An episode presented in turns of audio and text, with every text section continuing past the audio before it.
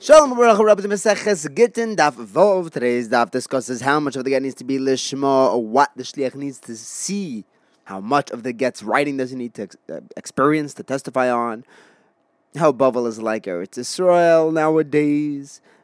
We discussed the borders where B'fonei Nachta B'fonei Nachtam is required. We learn about Rabbi Aviosar's credentials as being a Hara, Gabe Sirtut. We begin with Rabba Bar Bar Chana, who brought a get which was half written in front of him. Only half of it was he able to testify on. He brought Rabbi Lazar, who said, not every word needs to be testified that it was Lashma. He said that even if only one line of that get was written Lashma, that's enough to say B'far Nachtam, B'far Nachtam. Rav Ashi says, even just hearing the scratch of the quill, or Rashi as well, uh, uh, first sheet to that, the preparation of the quill, or the parchment, that's enough to make this get lishma. We have a brisa that in fact backs up Rav Ashi that says if someone brings a get from Medina Hayam, even if when he was in the Sefer's house, he was in the attic and the Sefer was downstairs, or vice versa, or if he's going in and out the whole day, that get is still kosher the Gemara says, one second, if he's in, in the attic and the Sefer's downstairs, he didn't see the get at all. How could he say before night next time? It wasn't in front of him. Elamai must be that hearing the scratching of the quill, the writing of the get is enough. Now the Gemara says, we said that even if he's going in and out all day long, that get is kosher. Now, who's going in and out? If the shliach is going in and out while the Sefer is writing, then what's the chiddush? If he's in the attic and sees none of it, it's still kosher. So if he went in and out, of course it'll be kosher. We're talking about the sefer going in and out. Well, why would that passel the get if the sefer left in the middle of writing it? The Gemara answers that maybe he had gone out to the shuk and met another couple with the same name who wanted a divorce, who also wanted a get, and now this get is is being written for them instead of the original couple. Kamashma Lan, that it's still kosher. We're not concerned about that. Now the Gemara learns about Bavel. We have a machlokes. Rav says that Bavel has the din of Eretz Yisrael. Gabi the halachas of Gittin. Shmuel says it's like Chutz Laretz. What's the machlokes? Maybe the machlokes is about a machlokes Rabba and Rava. If there is the if the issue is the Shema, then Bavel's like Eretz Yisrael because they learned the halachas of the Shema. If the issue is that the Edom are in there to be Mekayim the, the shtar, yeah, Bavel's still far away from Eretz Yisrael, so it would be like Chutz Laretz. That'd be a kasha on Rava. The Gemara says, hang on, we already established that Rabba Paskins like Rava. Elamai, everyone agrees that you need to have the Edom nearby. The Shaila is whether this is counted, does Bavel count as being access to the Edom? Rav says, since there are established yeshivas that people constantly come to learn there, in Surya Pumbedisa, you'll be able to get contact those Edom and be Mekayim the Shtar. But Shmuel says fakir, just because there are yeshivas, since they're so busy learning, they won't even pay attention to the chasimos. If someone learns correctly and totally absorbs himself into learning, uh, other things don't grab his attention. We also learn Rav Abba Omar Rav Huna tells us that in Bava we made ourselves like Eretz Yisrael, Gabe Gittin, since Rav showed up. He set up the yeshiva in, in Surah, Shmuel set up in Arda.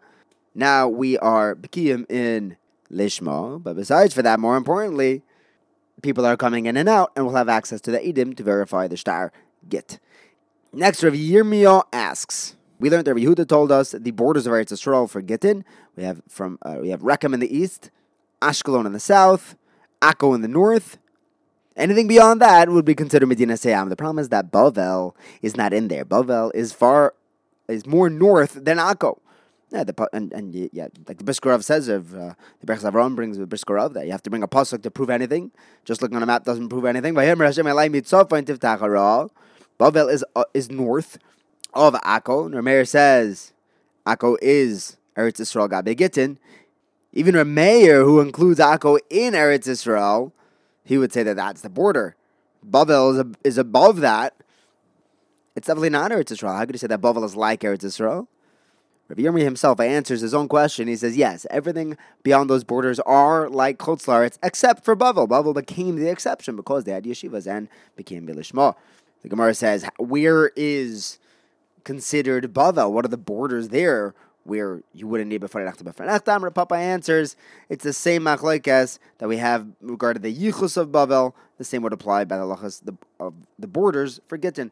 Yabesif says differently that the yuchsin borders that machlekes is one thing. Gittin, everyone agrees it's not a machlekes that the borders go until the second swamp from the bridge. I guess people knew where that was. Rav Chisda now tells us that from Aktisfoin to Be Ardashir, he paskins you would need to say before nechtav, but coming back from Be Ardashir to Aktisfoin, you do not need nechtav. Maybe he holds that Be Ardashir are Bekin and Lishma, and Aktisfoin is not. Well, the problem is that Rava already agrees with Rava. Everyone agrees that you need to be Mekayim the stories as well. So the Gemara clarifies that really everyone agrees that yes, you need to be able to verify the document. You need the agent to be nearby. But these two cities were different because everyone would go to the other city to go to the marketplace. So it was sort of one way traffic. So you could access anybody from the visiting city, but you can't visit, you can't access the Adim if they're in the market city. They don't travel to the visiting city. Those who are in the market city, they're busy with the shuk stuff. They don't, they can't verify the get. Next, you have Rabba Bar Avuha. He requires even from one street to uh, from across the street to the next. Rav Sheshes requires it from one uh, cul-de-sac to the next. Rava requires even within the same cul-de-sac.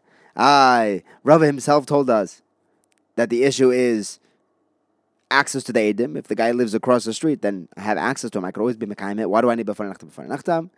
The Gemara explains that Bnei Mechuzah was different. Bnei Mechuzah, they would travel a lot, so you wouldn't even be able to access them if they're across the street. They're not home. And they wouldn't recognize each other's signatures. Next, Rav Chanan told over from Rav Kahana that he had brought a get. He wasn't sure where the get came from. Was it Surah or Nardoi? So he came to Rav and asked whether he needs to say on this get. And, he, and Rav said, You do not need to. But if you do, it'll help. In what way will that help? Well, if the Baal comes, since you had said, we won't listen to the Baal. Like we see in a Brisa, there was a story of a person who brought a get to Rabbi Yishmael, and he was asking whether he needs to say nachtam on it. So part of being a Rav is you have to know how to drill your uh, Shaila. And he said, uh, Where are you from? He said, I'm from Kfar Sisoy. So he said, okay, you would have to say because you're not able to access the Edim from that city. But after the guy left, Rabbi Loi came and asked Rabbi Yishmael, he said, but hang on, uh, Rabbi, but Kfar Susoy is in the Tchum of Eretz Israel, and it's even closer to Tibori than Akko is. And Rameir said that Akko has the din of Eretz Israel Gabi Gittin, and even the Rabbanon, who hold that Akko isn't, they would agree that Kfar Susoy, which is closer, is considered Eretz Yisrael. Why does he need to say B'fan Nachtav, B'fan Nachtam? So Rishmal answered by telling Rabbi Loi to be quiet. He said, once I paskin this, Beheter Yotza, he's going to say B'fan Nachtav, B'fan Nachtam, and that is going to prevent the Baal from making problems on this yet later. The Gemara asks, how come Rabbi Loi didn't know that? That was the reason behind the psak. Rabbi Shmuel had said, Shaloi Tizgak La'edim, that you shouldn't need to bring an Edim later. The Gemara answers that when he heard over the psak, that part wasn't included. Next, about Av Yosar sent to Rav Chisda. He said that any gittin that come from Eretz Israel to Babel don't require b'fanei nachtam b'fanei nachtam. The Chari holds that Babel doesn't know Lishma, Eretz Israel does, and that's why there's only a one way b'fanei nachtam b'fanei nachtam. The problem is, Rabba already holds of Rava, Rabbi agrees you need to have access to the Adim. So even if it comes from Eretz Israel, if it's far away, you can't get hold of the Adim. You can't be Mekayim the Shtar. The Gemara says, no, no, no. Everyone's maskim that you have to have access to the. And since so many people come to learn and live in Bavel, you'll be able to access those Adim. So now Rav Yosef comes in and he challenges Rav Yesar in general. He says, how, how is he a bar samcha? How can we rely on him? What are his credentials to paskin? You need two things to, to, to paskin. You need Yiras, Hashem and a vast amount of knowledge. Sinai and. So first of all, he says, where's his Yiras Shemaim? How can we rely on him? And second of all, he's the one that sent a message to Rev Yehuda who said that people who come to Bavel, They bring Mekayim the pasuk of v'yitnu ha'yeled bezoyna v'ha'yalda mochur b'yayin v'yishtu. They're abandoning their wives and their children. And when he wrote that, he didn't put in sirtut, which is uh, lines that you write on, that you etch into the paper to light to write underneath. And Yitzchak says they have to do sirtut on even two words. You have a brisa that says you need for three. So you see, Rabbi, Rabbi, if, if, if Yosar didn't write with Sirtut, how could we, we be soymech on him? So Abai answers, the fact that he didn't write with Sirtut, that doesn't mean that he doesn't have the knowledge to be relied upon. That doesn't mean that he's not a Gavra rabba because he doesn't know Rav psak in Sirtut. Look, if there's an issue in Svara, then yes, maybe that would be an issue and we wouldn't rely on him if he doesn't have that svara. But if it's just an Indian of Messiah that he didn't hear this thing from Rav Yitzchak, okay, so he didn't get that Messiah. And as far as his Yirah Shemayim, you could definitely rely on him because the Ribono Shel Olam holds of him. The Ribono Shel Olam gave him smicha. The pasuk says, "Vatizne olav pilagesh uh, by pilagesh begiva." And Rav Yasar says over there what happened that he, this man threw out his pilagesh he found a zavuv, a fly. Rav Yonason says that he found a hair. So when Rav Yosar found, uh, he was speaking with Eliyahu Anovi, he said, what's HaKadosh Baruch Hu learning right now? He says, happens to be. He's learning the same thing you're learning, the, the sugya of Pilegesh Begiva.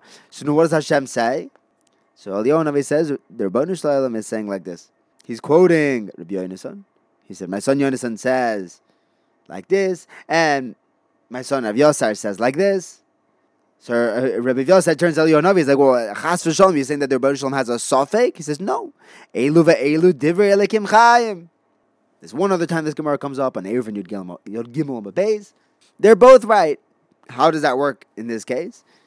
The man found a fly, and that didn't bother him so much. When he found the hair, that did bother him. Rabbi Huda explains that he found a fly in his food and a hair in her oisam makom.